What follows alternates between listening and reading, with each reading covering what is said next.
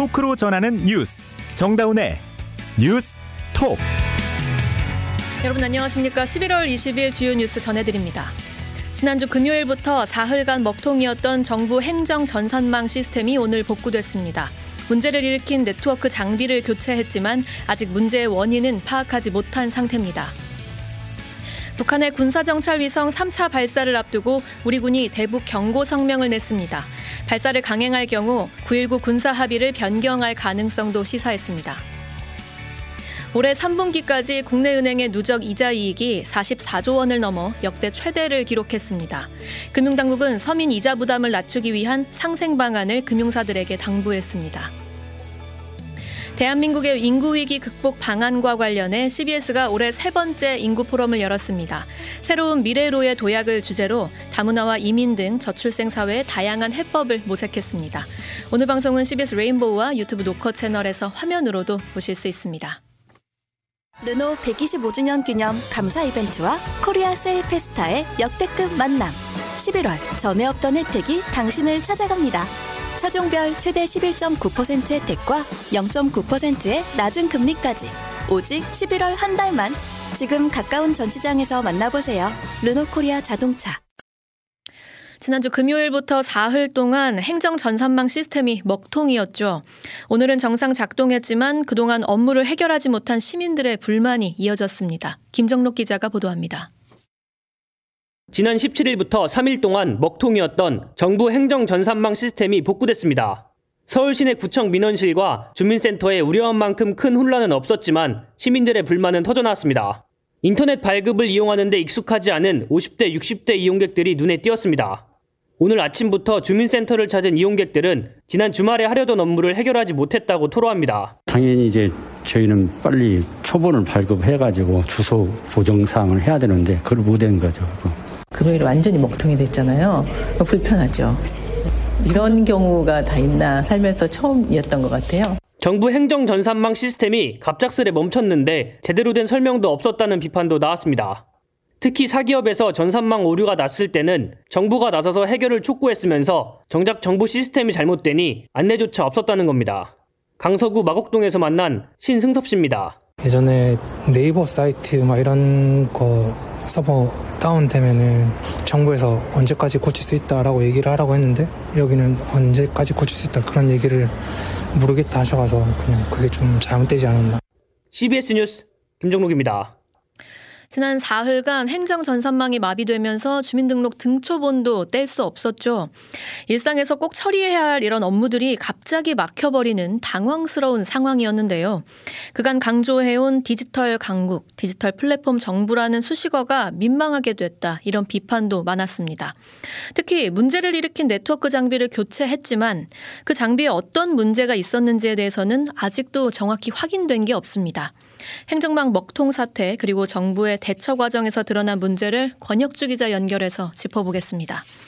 자, 권 기자, 국민들이 큰 불편을 겪었고요. 좀 혼선도 많았는데 이 미비 사태 원인이 뭔지 좀 나타났습니까? 네, 행정안전부에 따르면요. 이번 사태는 담당 공무원들이 행정 전산망에 접속하기 위해서 아, 인증을 받는데 이 과정에서 네트워크 장비에 문제가 생기면서 일어났습니다. 네. L4 스위치라는 장비인데요. 네트워크를 통해 주고받은 정보를 어느 서버로 보낼지 결정하는 통신 장비라고 합니다. 어, 현장 공무원이 자신의 신원 인증을 하면 이 정보는 L4 스위치를 거쳐서 인증 시스템에 전달되는데 이 매개 장치가 제대로 작동하지 않은 겁니다. 어, 현재는 장비 자체가 교체돼서 전산망이 가동되고 있습니다. 이상민 행정안전부 장관은 오늘 오후 세월 행정 시스템과 정부 24 등 지방 행정 전산 서비스가 정상 작동하고 있다면서 주요 시스템과 민원 업무 운영 상황을 국민 불편이 없도록 지속해 모니터링해야 한다고 밝혔습니다. 어, 이 장관은 오늘 오후 정부 서울청사에서 지방 행정 전산 서비스 장애 대책본부 회의를 연 자리에서 이같이 밝히고 어, 장애가 발생한 네트워크 장비의 상세 원인을 신속하고 철저히 분석해 종합 대책을 마련하겠다고 말했습니다. L4 스위치라는 장비, 이제 인증 시스템 장비인데 네. 이 장비에 왜 문제가 생긴 건지는 아직도 파악이 안 된 건가요? 그렇습니다. 이 장비가 왜 고장을 일으켰는지는 아직도 오리무중입니다. 아, 따라서 장비를 교체를 했지만 언제 또 이런 사고가 날지 알 수 없습니다. 네. 어, 서보람 행안부 디지털 정보실장의 말 들어보겠습니다. 아까 말씀드린 것처럼 어떤 장비에 문제가 생겼다는 것은 저희가 밝혀냈지만은 그 장비 내에서 어떤 부분이 문제가 일으켰는지는 좀 더 면밀하게 조사를 하고 있습니다. 어, 그것은 결과가 나오는 대로 어, 따로 설명을 드릴 수 있도록 하겠습니다. 어, 장비가 낡은 것도 아니고 정기 점검에서도 이상이 없었다는 게 행안부의 설명입니다. 어, 또 사고가 나기 전날인 16일 저녁에 네트워크 장비에 패치, 즉 새로운 소프트웨어를 깔았는데요. 장비 오류와 인과 관계가 있었는지는 입증되지 않았다고도 했습니다. 아, 국가정보관리원 등 다른 곳에서도 같은 장비를 쓰고 있지만 문제가 발생하지 않았다는 게 행안부의 설명입니다. 근데 지금 금요일부터 먹통되기 시작해서 벌써 오늘 뭐 나흘째거든요. 네. 아직도 원인이 파악되지 않았다면 좀 큰 문제 아닙니까? 그렇습니다. 어, 전문가들이 이번 사태에 대해서 가장 심각하게 지적하는 곳도 바로 이 지점입니다. 어, 기술적인 문제에 대한 설명과 원인이 정확히 나와야 명확하게 사고 원인을 규명하고 또 해결법을 제시할 수 있는데 기술적인 설명이 부족한 것 자체가 가장 큰 문제라는 겁니다. 아, 이번 사태 원인에 대해 총평을 해달라는 물음에 어, 김용대 카이스트 전기전자공학부 교수가 한 말입니다. 들어보겠습니다. 이런 게 사실 기술적인 문제인데 어, 기술적인 분석이 나와서 기술자들이 이해를 할 수 있어야 되는데 어쨌든 기술자로서 이해를 할 수 없는 그냥 high level 답변만 계속하고 있어서. 어, 이에 따라서 카카오토, 먹- 카카오 먹통 사태 등 민간에서 이런 일이 생겼을 때 어, 대통령이 나서서 강력히 질책하고 또 원인 파악과 재발 방지를 요구했던 것과도 어, 비교된다는 지적이 나오고 있습니다. 네, 그런데 대개 전산망 셧다운에 대비해서 백업 시스템이 다 있다고 들었는데 이게 네. 작동이 안 됐던 건가요, 지금? 그렇습니다. 어, 행안부에 따르면요, 이번 먹통 사태를 빚은 행정 전산망은 이중화, 즉 백업 시스템이 있었습니다.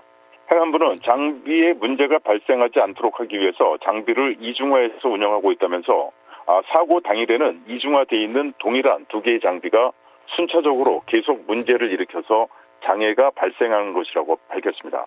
이에 대해서 카이스트 김용대 교수는 프로그램을 업그레이드할 때 버그가 생기면 수정 작업을 하는데 사전 테스트가 충분히 이루어지지 않아서 백업 시스템도 문제를 일으켰을 것이라고 추정했습니다. 들어보시죠. 미리 충분히 testing을 하고 오픈을 해야 되는데 testing을 안 하고 오픈을 해버렸으니까 이런 문제가 생긴 것 같고 일단은 보통 test bed 같은 데서 먼저 testing을 해야 되는데 testing이 충분히 안 된 상태에서 patch가 된 게 아닌가. 어, 전문가들은 또 백업 시스템이 작동이 안 된 게 큰 문제라면서 공공정보자원 인프라에 대한 불신을 키웠다고 지적하고 있습니다. 음, 백업 시스템이 작동이 안 됐다. 뭐 사전 테스트가 충분히 이루어지지 않은 것 같다. 뭐 잘은 기술적인 부분 잘은 모릅니다만 굉장히 기본적인 부분이 제대로 지켜지지 않았다는 생각이 드는데요. 그렇습니다. 네, 지금 사실상 민원 서류 발급 이게 정부의 가장 기본 기능 아닙니까? 이게 맞습니다. 네 사흘이나 멈췄던 건데 아니 전산망 복구가 이렇게까지 오래 걸릴 일이냐 뭐 이런 비판이 지금 끊이지 않거든요. 네, 지난 금요일이죠. 17일 오전 9시 직전부터 담당 공무원들이 망에 접속하지 못하면서 어, 전산망 마비 사태가 시작이 됐는데요. 어, 정부는 지방자치단체 등에게 연락도 하지 않는 등 우왕좌왕하면서 어, 조치 중이라는 답만 했었습니다. 그러다가 사태가 발생한 지 사흘 만인 어제 오후에서야 시스템이 복구됐다고 밝혔습니다. 아, 무려 사흘간이나 국가 전산망이 마비된 거 아니냐. 도대체 정부는 뭘 하고 있었냐는 의문과 비판이 쏟아졌습니다. 이에 대해서 행안부는 민간 전문가와 공무원 등 100여 명의 인력을 투입해서 사고 다음 날인 아, 토요일이죠. 18일 오전에 정부 24 서비스를 임시 재개했고 같은 날 오후부터 행정 전산망을 확인해서 재가동에 들어가기 시작했다면서 아, 사흘 먹통은 아니고 하루 좀 지나서부터는 복구가 이루어지기 시작했다는 입장입니다. 좀 궁색하긴 합니다. 네, 특히나 지금 이번 일이 처음이 아니지 않습니까? 예. 예, 최근에 이제 국가가 관리하는 행정망 마비 사태가 굉장히 잦았고요. 그래서 좀 재발 방지책을 좀 확실하게 마련해야 될 것 같은데요. 그렇습니다. 책임 규명도 필요하고 어, 확실한 재발 방지책을 만들어야 될 필요성이 커졌습니다. 어, 국가가 관리하는 행정망 마비 사태가 잦은데요. 지난 3월에는 법원 전산망이 마비되는 일이 있었습니다. 예. 또 6월에는 교육 행정 정보 시스템 오류가 생기기도 했습니다.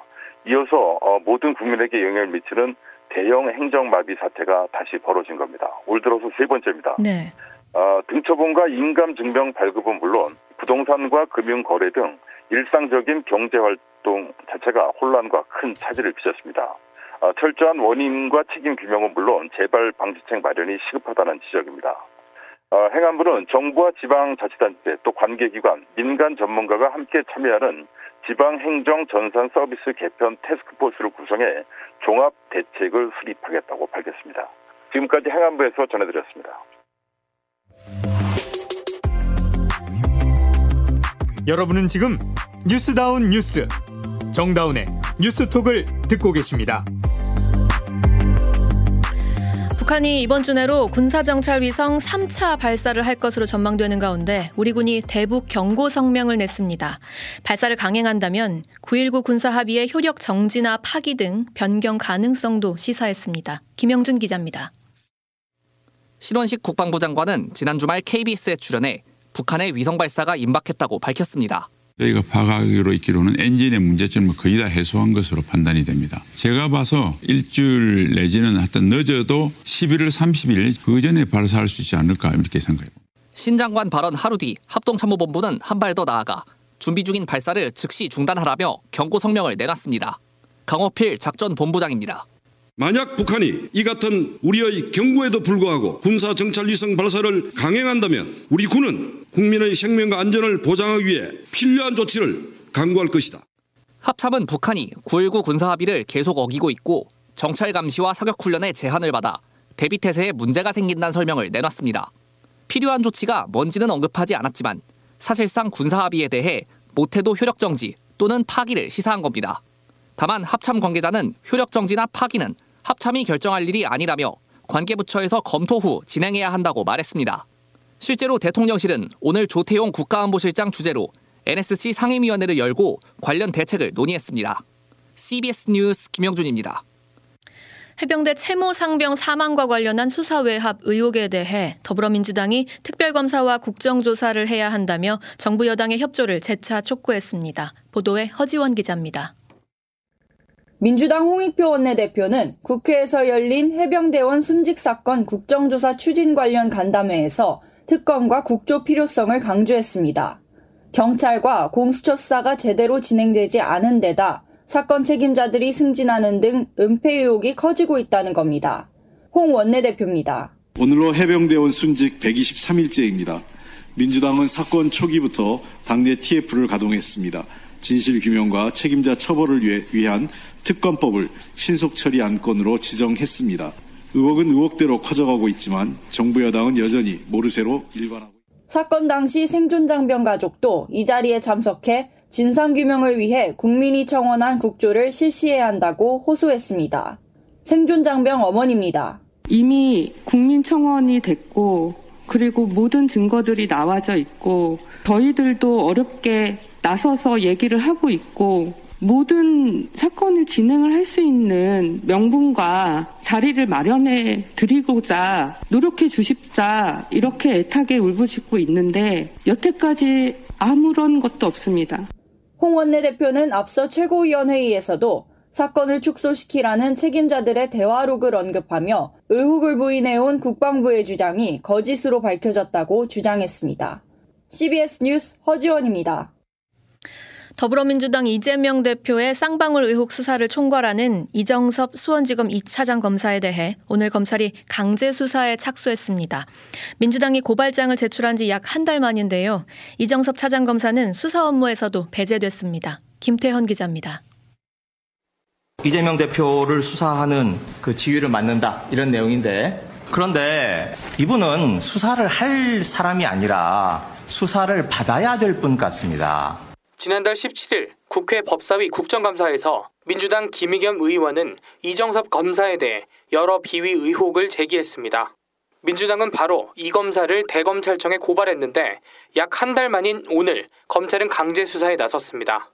검찰은 오늘 오전부터 경기도 용인의 한 골프장과 강원 춘천의 리조트를 압수수색했습니다.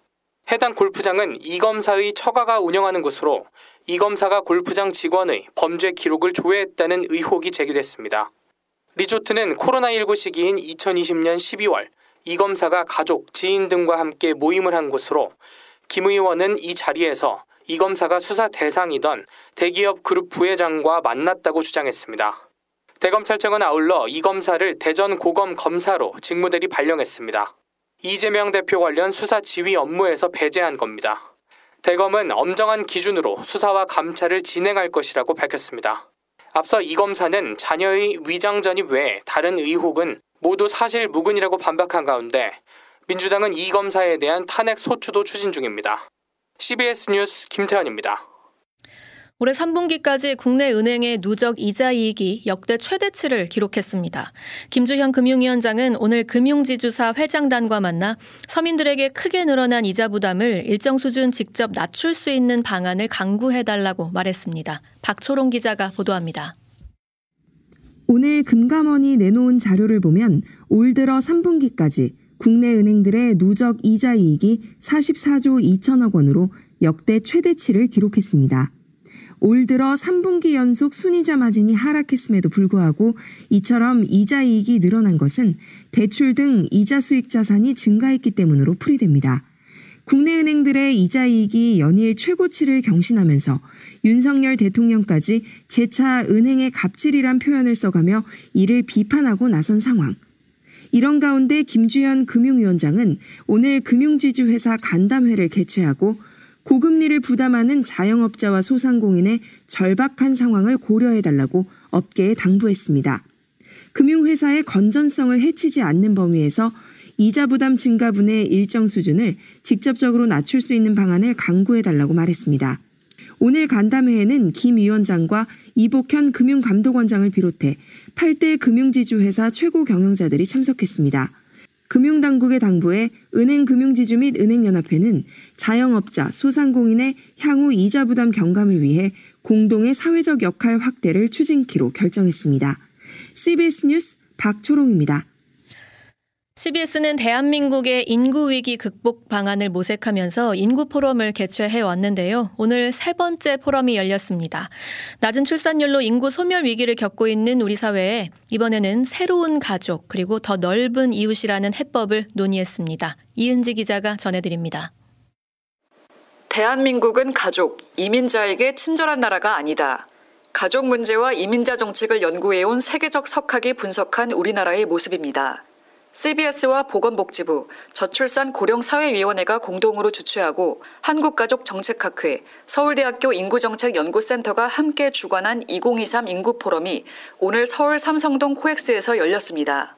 새로운 미래로의 도약이라는 주제로 열린 인구포럼은 다문화와 이민 등 인구 소멸에 대한 다양한 해법을 모색했습니다. 현재 이민청 설립을 추진하고 있는 한동훈 법무부 장관도 현장에 참석해 깜짝 발언을 남겼습니다. 저희가 추진하고 있는 외국인 정책은 어떤 사회 동포주의나 어, 휴머니즘 차원의 문제가 아니고요. 대한민국 국익과 대한민국 국민의 이익을 위한 방향에 맞게 어, 설계할 거라는 말씀드립니다. 기조발제에 나선 조나단 샤로프 OECD 수석정책 분석관은 이주 정책을 통해 우리가 무엇을 얻을 수 있는지 대중을 설득하는 게 중요하다고 강조했습니다.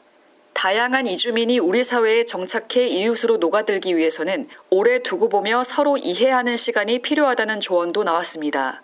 장주영 이민정책연구원 부연구위원입니다.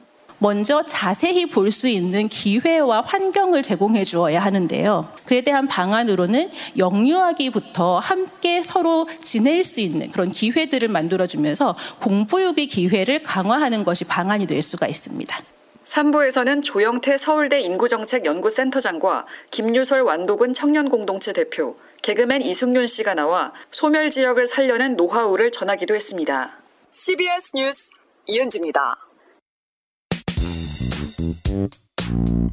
이 시각 보도국입니다. 국민의힘은 김포의 하남, 구리 등 경기도 도시들의 서울 편입 절차를 한꺼번에 진행하는 행정통합특별법을 추진한다고 밝혔습니다. 국민의힘은 김포의 서울 편입을 위한 특별법을 국회에 제출했지만 서울 편입을 원하는 인근 다른 도시들의 경우 하나로 묶어 한꺼번에 편입 절차를 밟는 별도의 특별법을 추진해 수도권 메가시티 구성에 속도를 내겠다는 계획입니다. 더불어민주당은 청년 비하 논란을 일으켰던 현수막 문구에 대해 명백한 잘못이자 당의 불찰이라며 사과했습니다. 조정식 사무총장은 국회 기자간담회에서 기획 의도가 어떠하더라도 당의 명백한 잘못이라고 사과하면서 현수막을 통해 홍보하려고 했던 청년 관련 캠페인 행사도 연기하고 원점에서 재검토하겠다고 밝혔습니다. 최근 10년간 음식 주점업에 종사하는 청년들이 가장 많이 늘었지만 음식점업 등 저숙련 일자리는 근속에 따라 오른 임금이 하위권에 머무르는 것으로 나타났습니다. 산업연구원은 보고서에서 지난 10년간 음식점과 주점업에 종사하는 청년 취업자가 34만 6천 명에서 56만 5천 명으로 가장 큰 폭의 증가를 보였지만 급여는 평균 272만 원으로 사회복지 서비스업에 이어 두 번째로 낮은 하위권으로 조사됐습니다. 오는 2025년부터 구급 공무원을 선발하기 위한 국어 영어 필기 시험이 암기식에서 직무 능력 중심으로 전면 개편됩니다. 인사혁신처는 국어 과목의 경우 기본적인 국어 능력과 이해 추론 비판력과 같은 사고력을 검증하고 영어 과목도 실제 활용도가 낮은 어휘 어법보다는 이메일 안내문 등 업무 현장에서 접할 수 있는 소재를 주로 활용하는 방식으로 출제 기조를 바꾼다고 밝혔습니다. 팔레스타인 무장정파 하마스가 이스라엘 인질 석방을 조건으로 한 가자지구 교전 중지 협상에 합의했다고 밝혔지만 이스라엘 정부 관리는 보도 내용을 부인했다고 외신이 보도했습니다. 안토니오 구테우스 유엔 사무총장은 팔레스타인 가자 지구의 민간인 대피소로 쓰이던 학교 두 곳이 공습을 받은 것에 대해 너무나 충격을 받았다고 규탄했습니다. 일본 도쿄 전력은 지난 2일부터 오늘까지 후쿠시마 원전 오염수 약 7,800톤을 바다로 흘려보냈다며 오염수 3차 해양 방류를 완료했다고 발표했습니다.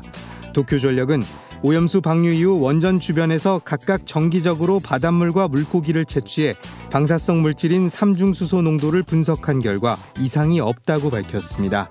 이 시각 보도국이었습니다. 이어서 간추린 소식 전해드립니다. 상위 1% 부유층이 전 세계 탄소 배출량의 16%를 차지하고 있어 기후 책임도 양극화되고 있다는 분석이 나왔습니다.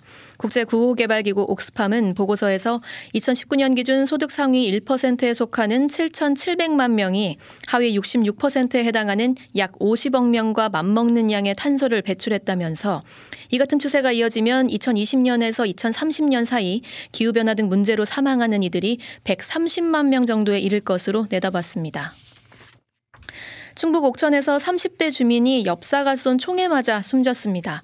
옥천경찰서는 업무상 과실치사 혐의로 A씨를 입건해 조사하고 있다고 밝혔습니다. A씨는 어젯밤 10시 25분쯤 옥천군 동이면 지양리 계곡에서 일행 2명과 가재를 잡던 B씨를 향해 엽총 한 발을 발사한 혐의를 받고 있습니다. A씨는 경찰 조사에서 멧돼지로 오인해 총을 쐈다고 진술했는데 가재를 잡느라 허리, 를 숙이고 있던 B씨를 멧돼지로 오인한 것으로 보인다고 경찰은 전했습니다. 이어서 날씨 전해드립니다. 이수경 기상 리포터. 네, 아침에는 꽤 쌀쌀한 날씨를 보였지만 낮에는 상대적으로 기온이 많이 올랐습니다. 서울의 경우 오늘 13.4도의 최고 기온을 기록했는데요.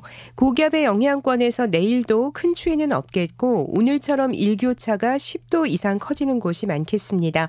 서울의 경우 내일 아침 기온 영상 2도로 시작해 쌀쌀하겠지만 한낮 기온은 14도까지 오르겠는데요. 이번 주는 수요일까지 기온이 점차 오르면서 낮 동안 온화하겠습니다. 다만 낮 낮과 밤의 기온차를 주의하셔야겠는데요. 면역력이 떨어지지 않도록 건강 관리에 유의를 하시기 바랍니다.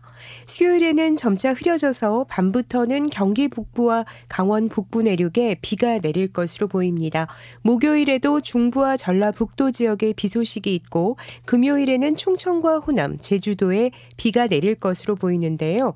이후로 금요일과 토요일에는 서울의 경우 영하 4도 안팎까지 떨어지는 등 곳곳으로 영하권의 추위가 찾아오겠습니다. 강원 영동과 경북 북동부에는 현재 건조특보가 내려진 가운데 화재 사고에 각별히 주의하시기 바랍니다. 날씨였습니다. 스토커가 접근하면 피해자 휴대전화에 경보가 뜨도록 법무부가 오늘 법안을 마련했습니다. 피해자를 더 두텁게 보호하기 위한 조치라고 설명했는데요. 2021년 스토킹 처벌법이 시행된 후 관련 신고만 지금까지 만 건이 넘는데 정작 구체적인 상담을 진행할 여성폭력 상담 지원 예산은 내년에 대폭 삭감됐습니다. 스토킹 범죄를 구체적으로 이해하고 대비할 수 없는 상황에서 스토킹 예고만으로 이 피해를 막을 수 있을지 의문입니다. 오늘 정다운의 뉴스톡은 여기까지입니다. 여러분 내일 다시 뵙죠. 고맙습니다.